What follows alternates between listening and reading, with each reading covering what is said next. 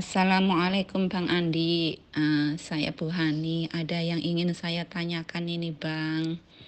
Uh, daripada saya saya mikir-mikir, maksudnya apa jawabannya saya tanya langsung aja sama Bang Andi. Mohon maaf sebelumnya Bang. Uh, yang ingin saya tanyakan, uh, selama ini saya ber-DN itu belum sampai masuk ke kesadaran jiwa.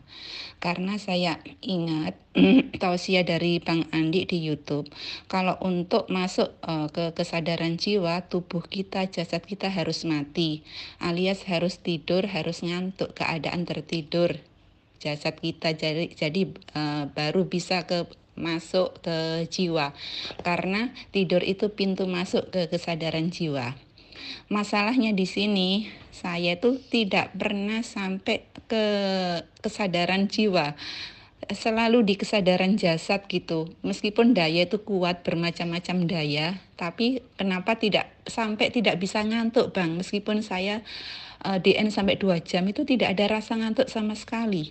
Saya berusaha fokus, saya berusaha fokus sama Hu tapi kok nggak ada sedikit pun itu ada tanda-tanda ke pintu jiwa. Cuman yang saya ingat hari ketiga waktu awal DN itu yang terakhir itu ada rasa ngantuk, tiba-tiba itu tenang banget itu. Itu tenang banget saya kepinter tidur itu baru alarm bunyi. Itu aja yang ada rasa ngantuk. Setelahnya sampai sekarang nggak pernah ada rasa kayak gitu bang bukan saya itu apa ya kepingin ngarep-ngarep agar masuk ke kesadaran jiwa itu ya bukan begitu. Cuman saya berusaha fokus kok nggak ada semua itu kok masih di uh, jasad kayak gitu. Itu pertanyaan saya bang. Apa saya kurang fokus atau saya kurang bagaimana bang? Itu mohon pencerahannya. Itu pertanyaan saya yang kedua. Terus uh, pertanyaan saya yang pertama. Pertanyaan saya yang kedua uh, dalam karena uh, saya istiqomahkan berzikir nafas uh, walaupun saya belum mencapai ke kesadaran jiwa itu ternyata ada pengaruhnya sama sholat fardu yang biasa saya kerjakan bang. Dalam arti uh, wiridnya. Wiridnya saya setelah sholat fardu selalu wirid gitu ya wirid uh, yang disuarakan gitu. Baik subhanallah la ilaha illallah terutama itu bang. Itu semua uh, wirid yang saya ucapkan setelah sholat fardu itu semua itu daya ber, berdaya, punya daya seperti waktu di Endang. Apalagi saya mengucapkan la ilaha illallah itu sambil terpecah mata, itu di apa uh, dayanya itu sama persis waktu berdn. Ya saya apa terdongak ke atas juga tersujud sebentar lalu tertelentang tangan dan kaki itu sama persis itu bang itu apa dayanya Nah, itu apa uh, apa memang seperti itu gitu Bang? Apa membawa pengaruh pada saya ke wirid atau bagaimana itu? Saya cepat sekali mendapatkan daya, cuman saya itu nggak masuk-masuk ke jiwa itu maksud saya itu yang saya tanyakan. Itu di sini saya tuh kurang apa gitu? Apa ke fokusan saya kurang? Apa ke relaksasi sasian saya kurang dalam mengatur nafas? Karena saya pikir saya sudah cukup rileks saya sudah cukup fokus kayak begitu. Tapi memang saya sadari untuk kesadaran sehari-hari tentang Allah itu saya memang yang terutama di ke keseharian bang itu memang saya akui itu semua saya apa ada apa saya selalu melibatkan itu Allah dalam segala hal. Tapi kalau untuk kespiritualnya ini saya tuh yang kurang masuk kayak begitu bang. Walaupun daya tuh kuat sekali, saya gampang sekali begitu habis niat gitu saya cukup ambil nafas cuman satu menit aja itu langsung daya keluar itu bang. Itu cepet sekali. Sekarang dayanya itu lebih lebih macam-macam gitu. Uh, tapi ya itu tadi. Ngantuknya itu kok nggak ada sama sekali biarpun saya DN dua jam dua jam lebih itu ya tetap aja gitu bang. Fokusnya itu ya fokus pada nafas yang keluar. Saya bukan fokus pada dayanya oh, pada saya amati keluar masuknya itu melalui apa hidung tapi ya itu tadi nggak ada pintu masuk ke ke jiwa karena nggak ada ngantuk sama sekali. Itu bagaimana bang? Hmm, sekali lagi terima kasih atas pencerahannya bang Andi. Wassalamualaikum warahmatullahi wabarakatuh. Waalaikumsalam warahmatullahi wabarakatuh. Terima kasih Bu Fani sudah berbagi cerita Jadi mengenai untuk masuk kepada kesadaran jiwa itu ada dua ya. Coba nanti dicari lagi video saya tingkatan kesadaran jiwa. Tingkatan yang pertama kita masih tersambung dengan jasad. Kita masih merasakan bahwa kita ini jasad. Dan kesadaran jiwa yang kedua sudah terpisah dari jasad, ya. Itulah yang terjadi bahwa tubuh kita tidur tetapi jiwa kita sadar, ya. Kita masuk ke wilayah rohani. Jadi untuk teman-teman saudaraku pengamal zikir nafas jangan sampai dikejar-kejar ya karena wilayah ini juga suka-sukanya Allah Allah memberi kepada seseorang yang dia kendaki walaupun seperti apa pun kita berlatih sekuat apa pun kita berlatih kalau masih ada rasa ingin ya aku ingin bang masuk pada kesadaran jiwa. Ketika ada ingin di situ ada ego ada kehendak diri. Nah di situ biasanya nggak dapat dapat jadi bagaimana biar saya bisa dapat bang? Ya jangan minta-minta. Karena saya juga mengajarkan tentang zikir nafas ini apa yang saya sampaikan di YouTube itu suatu pengalaman yang saya jalani dan nggak pernah saya angan-angankan tidak pernah saya apa istilahnya ya minta-minta gitu ya. Bahkan guru saya dulu ketika mengajarkan saya punya sensasi ini, sensasi itu, dia hanya satu kata yang dia sebutkan. Apa dia bilang? Teruskan saja zikirmu. Besok nanya lagi, teruskan saja. Ya, macam tukang parkir.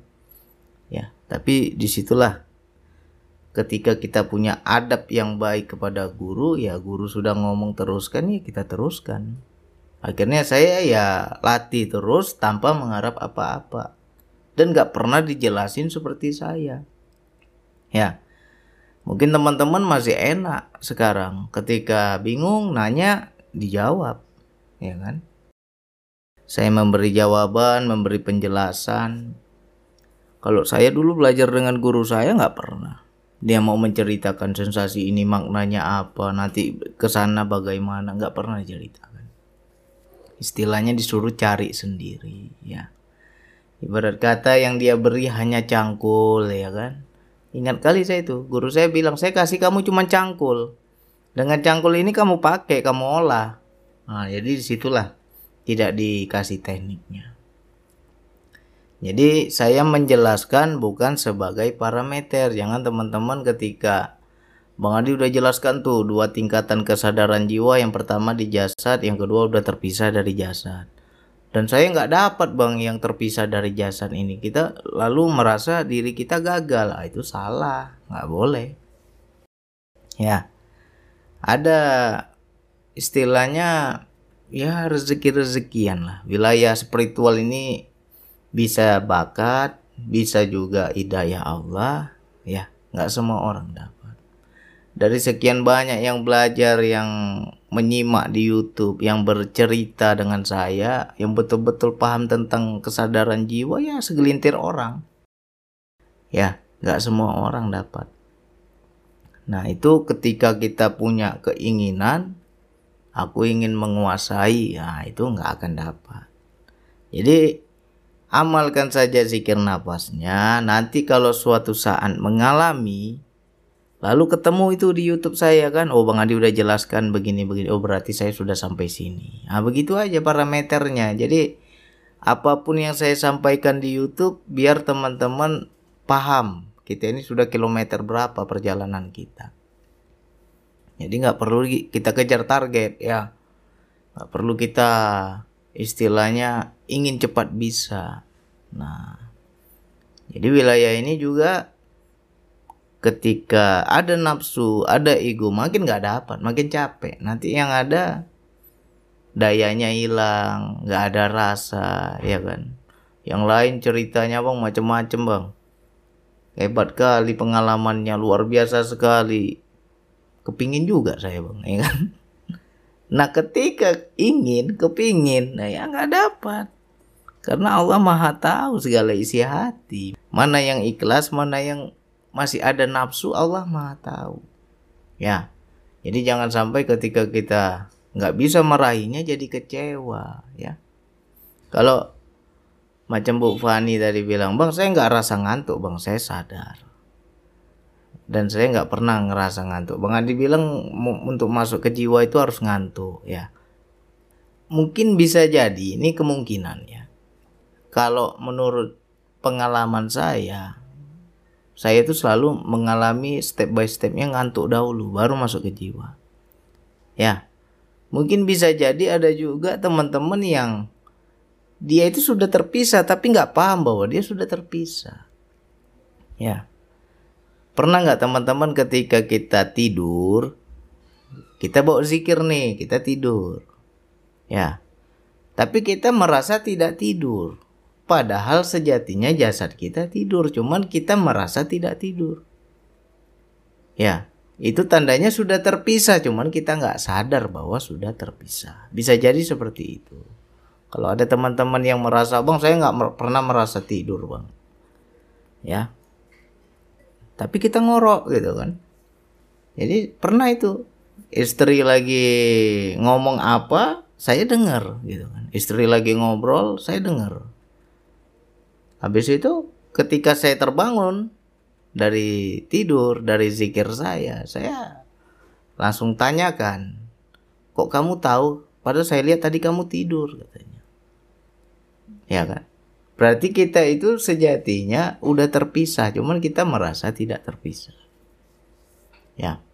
Makanya orang-orang yang seperti ini ya dengar suara sedikit aja dia bisa langsung tahu gitu.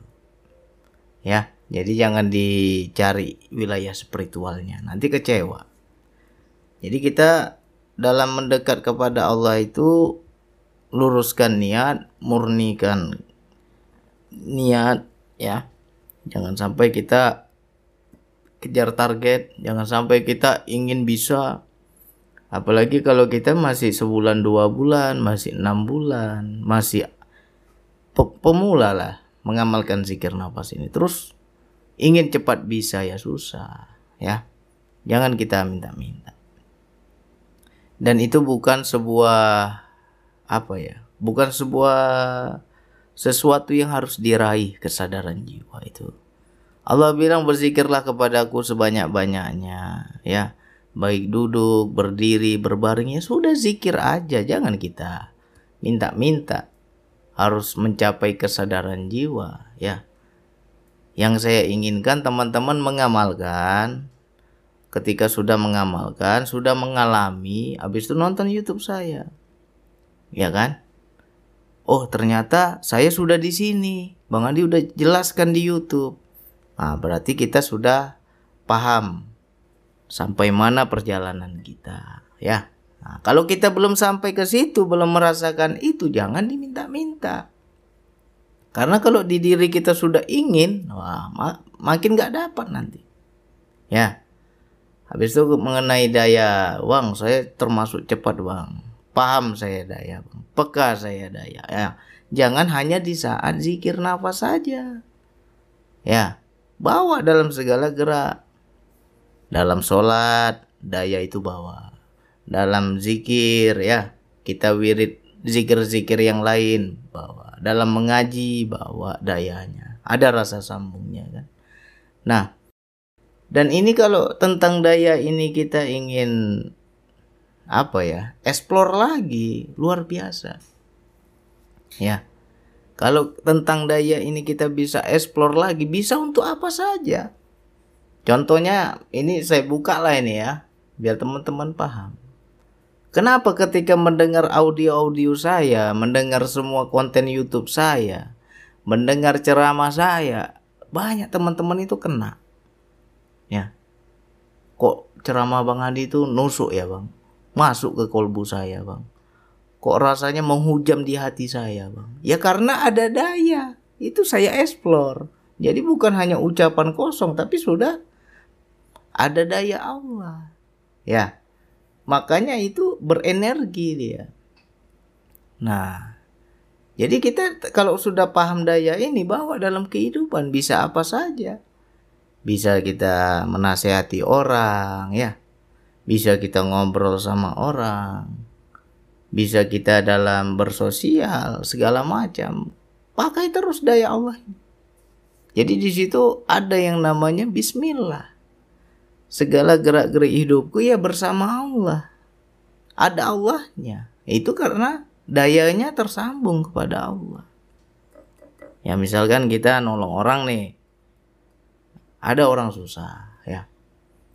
Orang ini nggak minta bantuan, orang ini nggak minta dikasihani, orang ini nggak minta di dibaikin misalnya. Tapi hati kita membaca ini orang sedang butuh bantuan.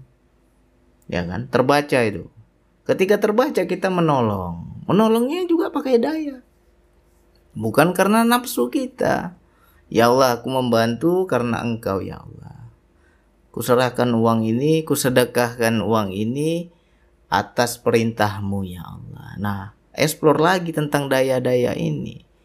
Daya ini kalau kita sudah paham daya, kita bisa akan paham perintah-perintah Allah. Ya. Seperti ilham, Allah berkata-kata, itu kita akan paham. Allah hujam langsung di hati kita lewat daya itu juga. Lalu apa lagi? Kita bisa berinteraksi dengan Allah. Ya. Kita bertanya Allah menjawab. Nah, kalau kita paham daya itu enak. Ya Allah, aku mau begini. Ya Allah, aku mau begitu. Apa yang harus kulakukan ya Allah? Kira-kira baik nggak ya Allah? Nanti Allah akan ngomong itu. Begini saja, begitu saja. Tapi lewat daya. Ya, kita paham dayanya ke mana. Nah, jadi di explore jangan hanya hebat berspiritual, tapi dalam kehidupan kita nggak paham ini untuk apa istilahnya uh, mengembangkannya ya mungkin teman-teman ketika berzikir bang saya rasakan Allah yang dekat apalagi bang saya bergetar bang merinding saya bang merasakan Allah yang dekat ada dayanya bang. Ubun-ubun saya bang terbuka. Ada daya yang naik kak. Seolah saya mendongak ke atas. Kalau nggak bisa dibawa dalam kehidupan nggak ada guna itu. Ya. Ketika duduk bisa kau rasakan Allah yang dekat. Ketika bersosial, berinteraksi dengan orang ramai, ya kembali kita kepada kehidupan kosong daya kita. Ya nggak ada guna duduk tadi itu. Jadi harus selalu dibawa itu daya itu. Sambung terus ya. Makanya bagi teman-teman ketika sudah mulai mengamalkan zikir nafas, ya ibaratnya kalau bahasa listriknya cepat konslet. cepat konslet itu begini. Kita ketika mendengar nama Allah itu hati kita langsung ser gitu kan. Ada daya tuh rasa ada rasa sambung itu kepada Allah ya kan. Pokoknya udah dengar nama Allah aja udah langsung. Apalagi kalau kita pakai ibadah pakai zikir dalam sholat dalam mengaji ya dalam berbicara itu juga kalau daya itu kita bisa explore mantap ya jadi semua ada energinya energinya ya energi Allah karena kita sudah tersambung kesadaran kita kepada Allah. Nah, itulah tujuannya kesadaran jiwa. Jangan kita kesadaran jiwa dalam spiritual yang dikejar-kejar. Ya. Itu hanya segelintir orang yang dapat.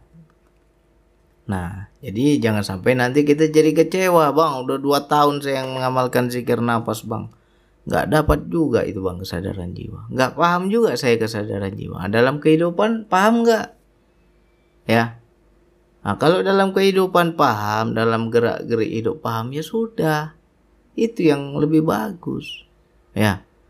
Ingin begini ingin begitu kita berisan kepada Allah. Tersambung kesadaran kita kepada Allah. Ya melihat pemandangan cantik indah kali ya Allah ini semua ciptaanmu ya Allah Sungguh luar biasa kuasamu ya Allah.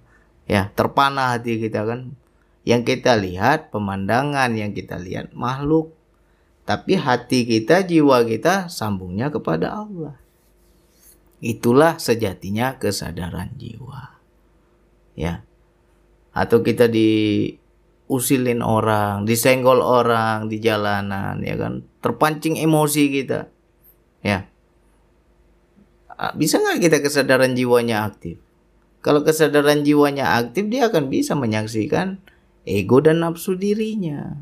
Ketika kita marah, kita emosi, ya jiwa itu berdiri berdiri sendiri dia nggak mau dia ditunggangi ya nah, kalau kesadaran jiwanya aktif ah malulah aku marah-marah begini.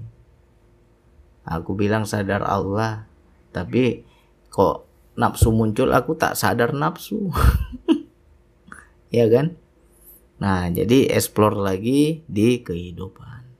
Jadi bagi teman-teman saudaraku yang baru mulai mengamalkan zikir nafas kalau seandainya nggak paham bang kesadaran jiwa yang bang Andi jelaskan di YouTube ya sudah nggak usah dicari-cari ya karena apa kita belum ke situ nanti suatu saat ya saya doakan mudah-mudahan Allah bukakan nanti suatu saat dikasih kita ke sana nah ketika nonton YouTube saya akan paham ya Oh saya sudah sampai sini. Bang Andi udah cerita. Oh berarti saya sudah di sini. Nah kalau kita belum ke sana ya jangan diharap-harap. Jangan diminta-minta. Ya. Memang inilah apanya istilahnya wilayah hakikat itu ya ada baiknya ada buruknya. Makanya banyak orang nggak mau menceritakan karena apa? Karena kalau diceritakan orang juga kepingin, ya. Di situ jadi timbul nafsu. Tapi kalau nggak diceritakan ya kita nggak paham kita udah sampai mana. Makanya saya menceritakan bagi yang sudah mengalami. Bagi yang belum mengalami ya nggak usah diharap-harap ya. Niat kita untuk mendekatkan diri kepada Allah. Nggak usah kita minta ini minta itu nggak usah. Ya bersyukurlah kalau masih ada daya. Banyak teman-teman yang zikir, bang nggak ada daya apa-apa bang.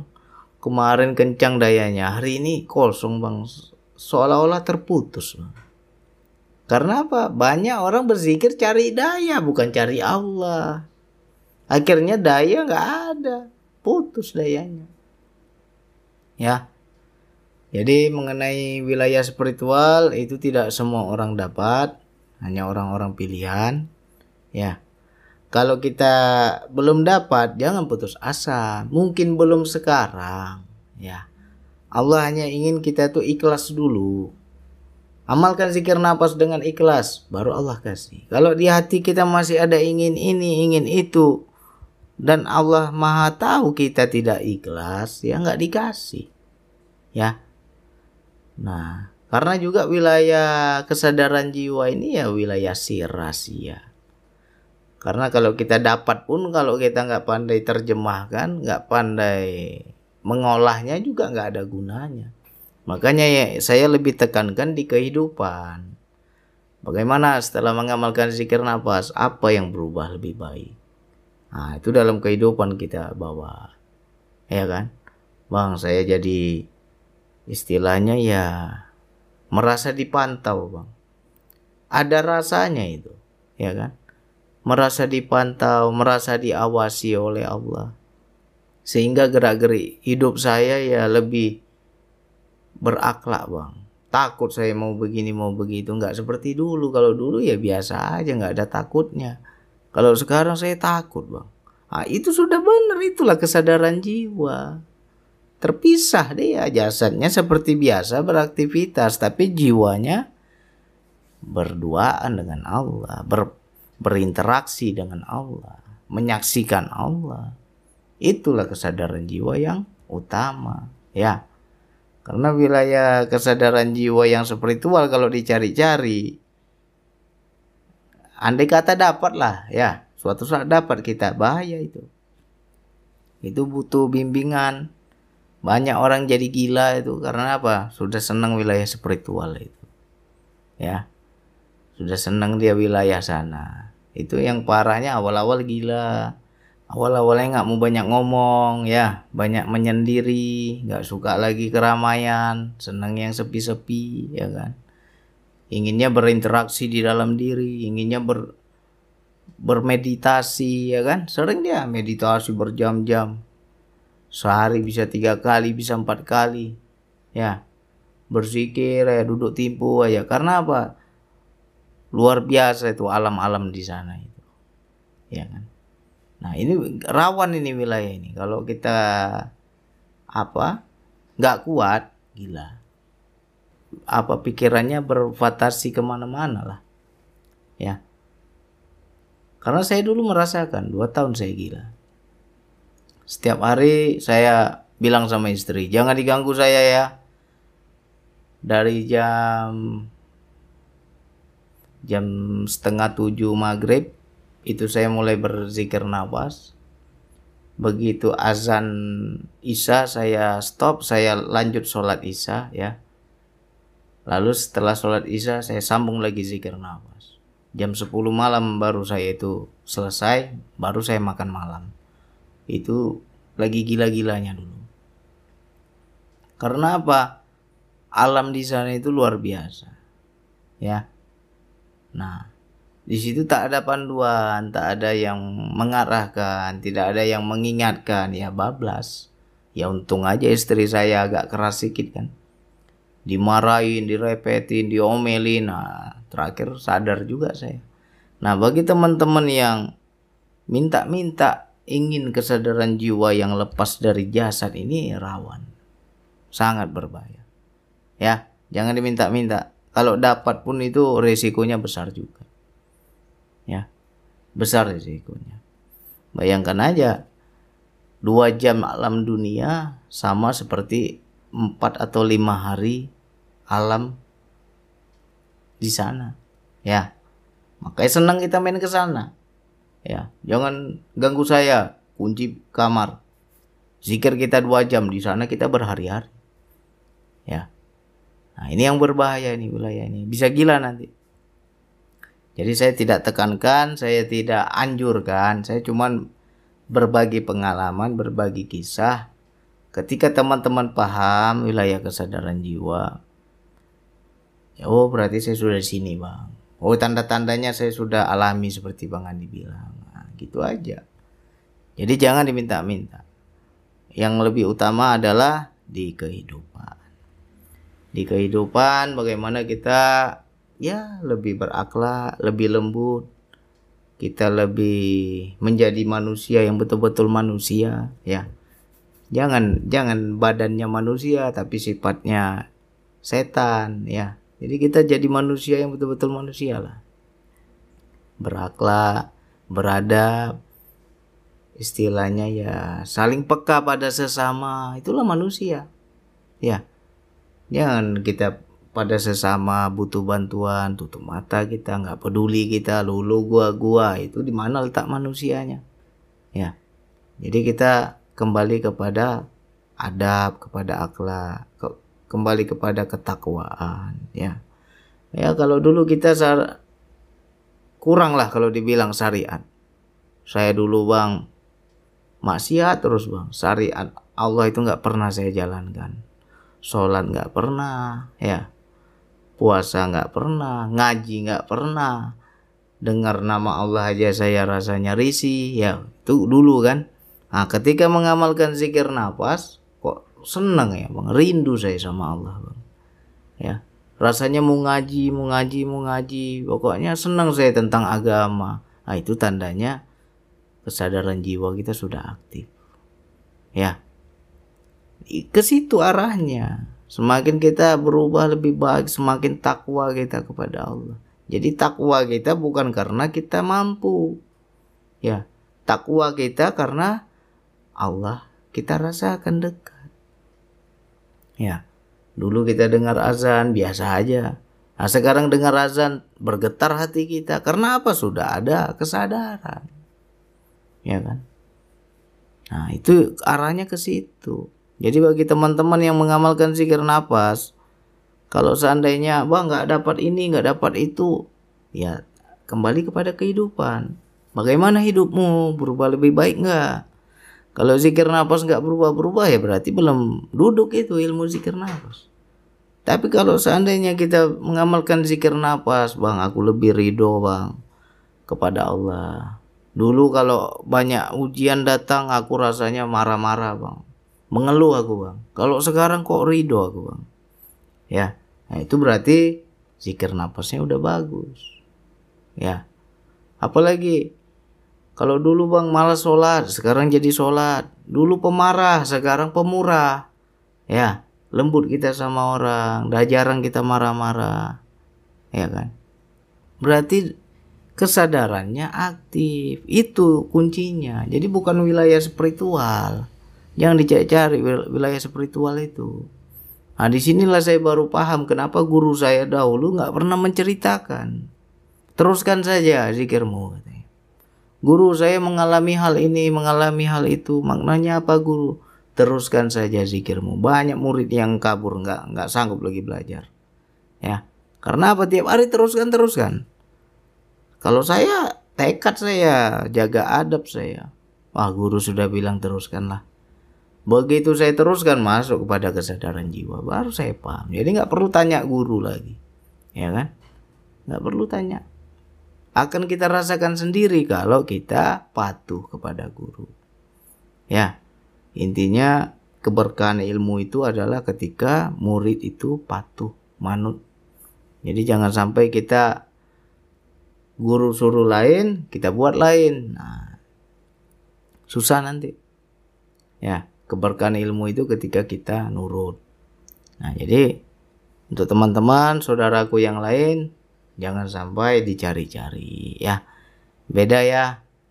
Uh, zikir nafas ini bukan ngilmu. Kalau kita anggap itu suatu ngilmu aku ingin mendapatkan ilmu zikir nafas akhirnya duduk kita. Kita amalkan tiap hari. Ingin menguasai ilmunya itu salah. Itu namanya ngilmu tapi kalau kita aku hendak memperbaiki bang diriku bang Semoga dengan mengamalkan zikir nafas, aku lebih bertakwa kepada Allah, ya kan? Hidupku lebih tenang, ya. Aku berubah lebih baik. Nah, kalau arahnya ke situ, insya Allah berubah hidup kita, tenang, enjoy, ya. Jadi jangan sampai kita ingin mendapatkan ilmu. Aku ingin ilmu, aku ingin menguasai ilmu zikir nafas Aku ingin juga merasakan seperti yang lainnya, nggak dapat-dapat nanti. Ya, hanya itu yang bisa saya sampaikan. Wassalamualaikum warahmatullahi wabarakatuh.